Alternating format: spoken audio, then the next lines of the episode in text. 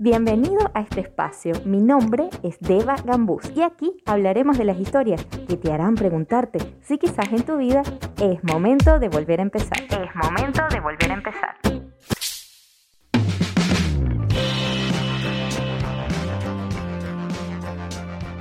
Hola, bienvenido al capítulo número 2, episodio número 2 de este podcast. Qué emoción cuando sigo grabando para ti.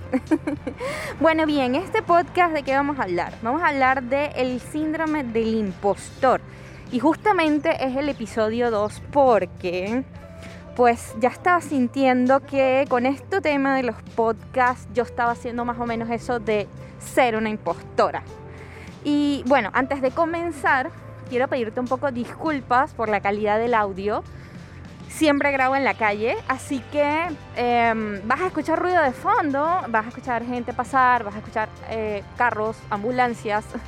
así que de verdad te pido disculpas, no es un tema de que no quiera cuidar la calidad de, de la grabación, sino que, bueno, pues como que en la calle me nace la creatividad, así como que hablo más. Así que bueno, de antemano, de antemano te pido disculpas por los audios de fondo. Pero bueno, a lo que íbamos. ¿De qué se trata este tema del síndrome del impostor? El síndrome del impostor es cuando nosotros no nos creemos lo suficientemente buenos para algo. Fíjate que te dije, no nos creemos. No significa que no lo seamos. O sea, podemos ser realmente muy buenos en algo. Y de hecho la gente nos puede decir que somos muy buenos en algo, pero nosotros mismos no nos damos ese crédito. No, no lo sentimos así. Sentimos que no estamos a la altura de una situación. Incluso en momentos en los que te va bien. Haces algo bien, brillante incluso, y la gente te lo dice, wow, qué bien pero tú dices, bueno, eso fue suerte. O sea, si me salió bien ahorita fue porque, no sé, la pegué, la, la acerté, la pegué el techo. Pero no porque voy a poder repetir esta hazaña. No, lo, no voy a ser suficientemente bueno o capaz en una próxima vez que se me presente una oportunidad similar. Mira, te cuento y te hablo un poquito de mí. Con este tema del, del podcast, ¿no? De, de este episodio justo que te estoy grabando. Cuando yo decidí hacer podcast, yo decía, ajá, bueno, pero ¿por dónde empiezo? Porque, a ver, yo no soy locutora. No soy locutora, no estudié, no sé, comunicación social o no sé cómo expresarme con mi voz. Entonces, ¿cómo rayos voy a grabar un episodio de un podcast? Y no solamente con el tema de, que no era locutora, sino que yo decía, ajá, pero ¿quién soy yo para grabar un, podcast? O sea, hay un montón de gente que lo está haciendo y lo está haciendo increíblemente bien. ¿Quién soy yo? Que de paso me he dedicado mi vida a otras cosas. O sea, mi tema es el yoga, mi tema es incluso la contabilidad, mi tema es el modelaje, otra vaina y nada que ver con, con grabar un podcast, con grabar mi voz. ¿Quién me va a escuchar? O sea, ¿quién le va a interesar escuchar lo que yo tengo que decir? Es más, me pregunto, ¿tengo algo que decir? O sea, ¿tengo realmente contenido para decir esto? o sea, no, no me lo creía.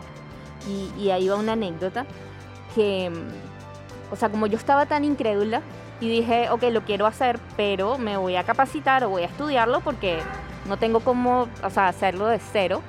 Y contraté a una, una, una casa productora para que me ayudara.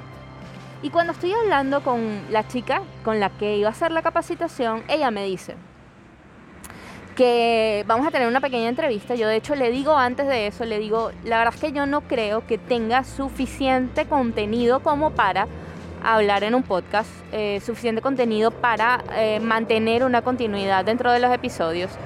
Y ella me dice, chévere, está bien, si eso es lo que tú sientes, es válido, pero vamos a tener igual la entrevista.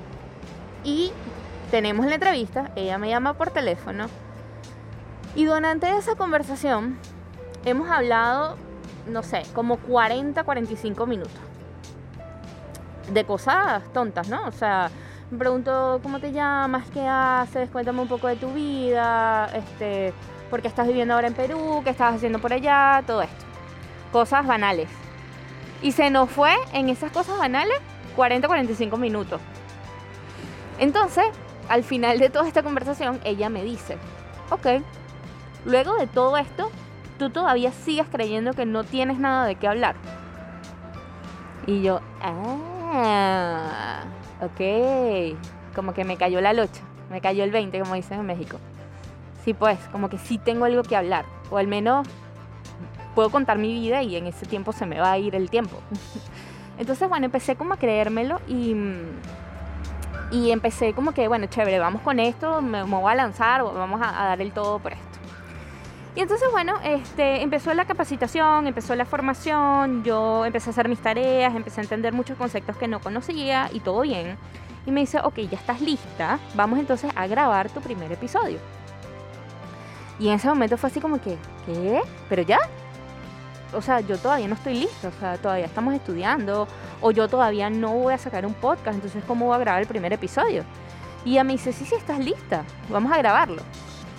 Y yo sentía como que no hay forma.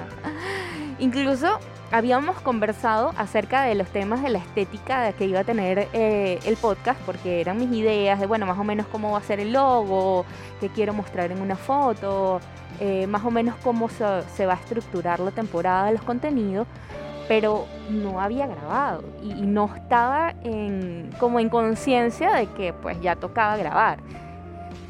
Y les cuento que estuve en negación por un tiempo.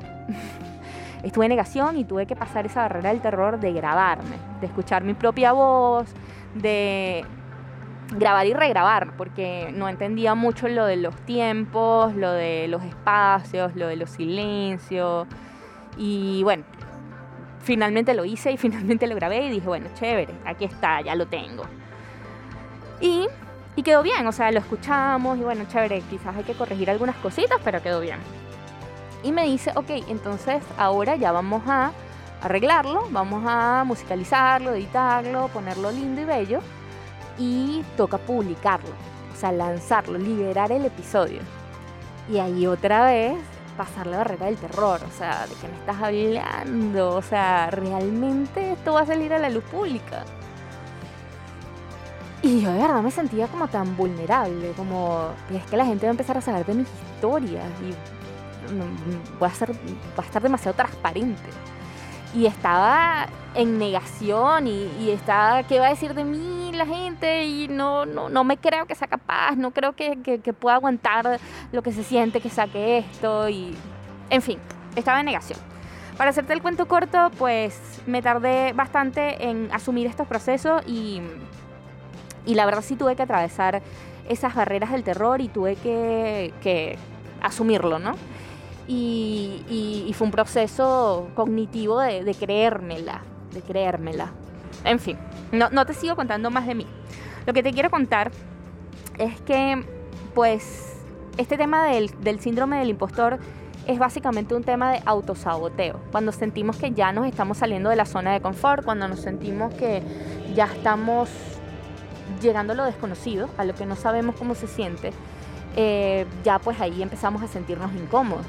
Y eso es, lo importante, saber que esa, esa sensación la vas a sentir cuando te estás enfrentando a nuevas experiencias, que todavía no te lo crees.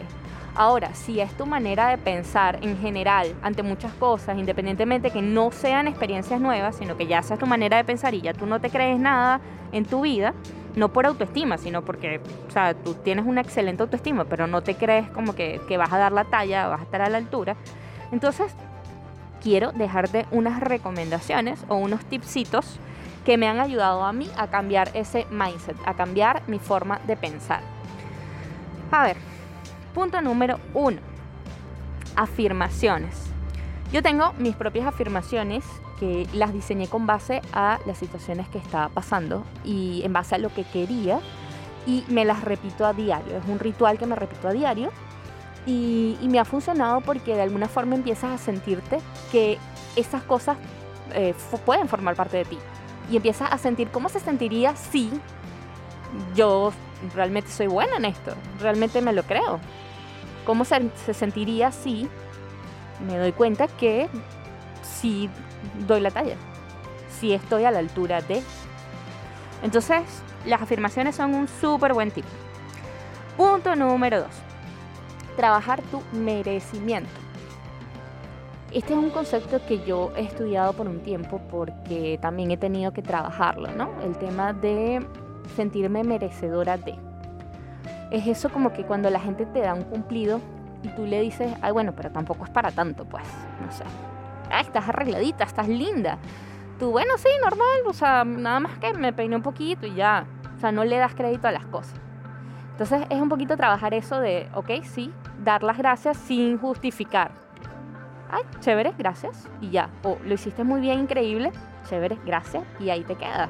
No justifiques ese gracias, porque es como una forma de sentirte que no te lo mereces o que te están diciendo algo demasiado bueno como para ser verdad. Y bueno, tercer y último punto, revisa tus propias etiquetas.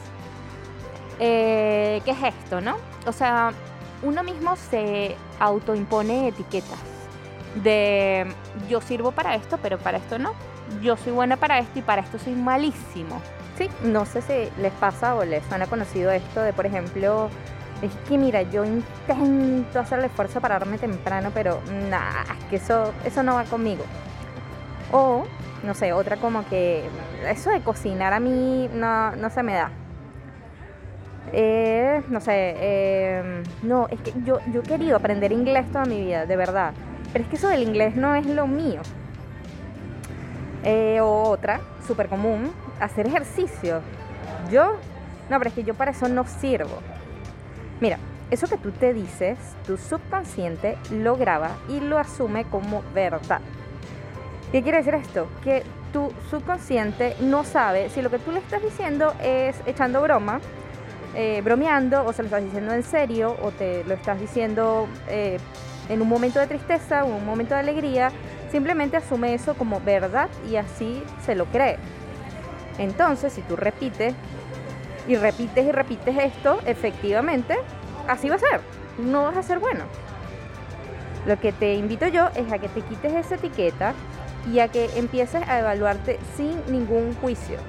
Y en esto de el no tener ningún juicio, tengo hoy justamente leí una ah, como anécdota o una similitud que se me hizo genial cuando la leí y dije esto va a quedar genial en lo que quiero explicar. Eh, decía, por ejemplo, cuando uno se va a pesar en una balanza, uno dice que, uy, estoy gordo, o uy, estoy flaco, o no sé, estoy en el peso ideal, lo que sea. El punto del asunto es que la balanza no te está diciendo si estás gordo o estás flaco. Eso te lo estás diciendo tú con tu juicio. La balanza te va a decir lo que es. Ni bueno ni malo, lo que es. Entonces a eso me refiero yo con que te quites la etiqueta. Así que bueno, entonces les dejo ahí esos tipsitos para dejar de creer que son unos impostores. y nada, coméntame, cuéntame qué tal, cuéntame si te ha pasado alguna situación similar o capaz te esté pasando, si estás enfrentando algún momento de tu vida donde tengas que asumir algo por primera vez y tengas ese miedo de que, uy, no lo voy a lograr. Em, cuéntame qué tal, te dejo la cuenta de Instagram de este podcast, arroba es momento de volver a empezar.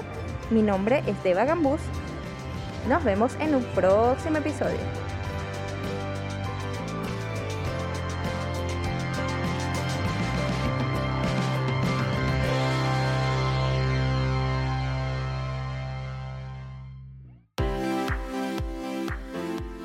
Gracias por escucharme. Si te hizo clic alguna de estas historias, escribe en la cuenta del podcast arroba es momento de volver a empezar. Arroba es momento de volver a empezar. Chao, chao, hasta un próximo episodio y recuerda que lo mejor siempre está por venir.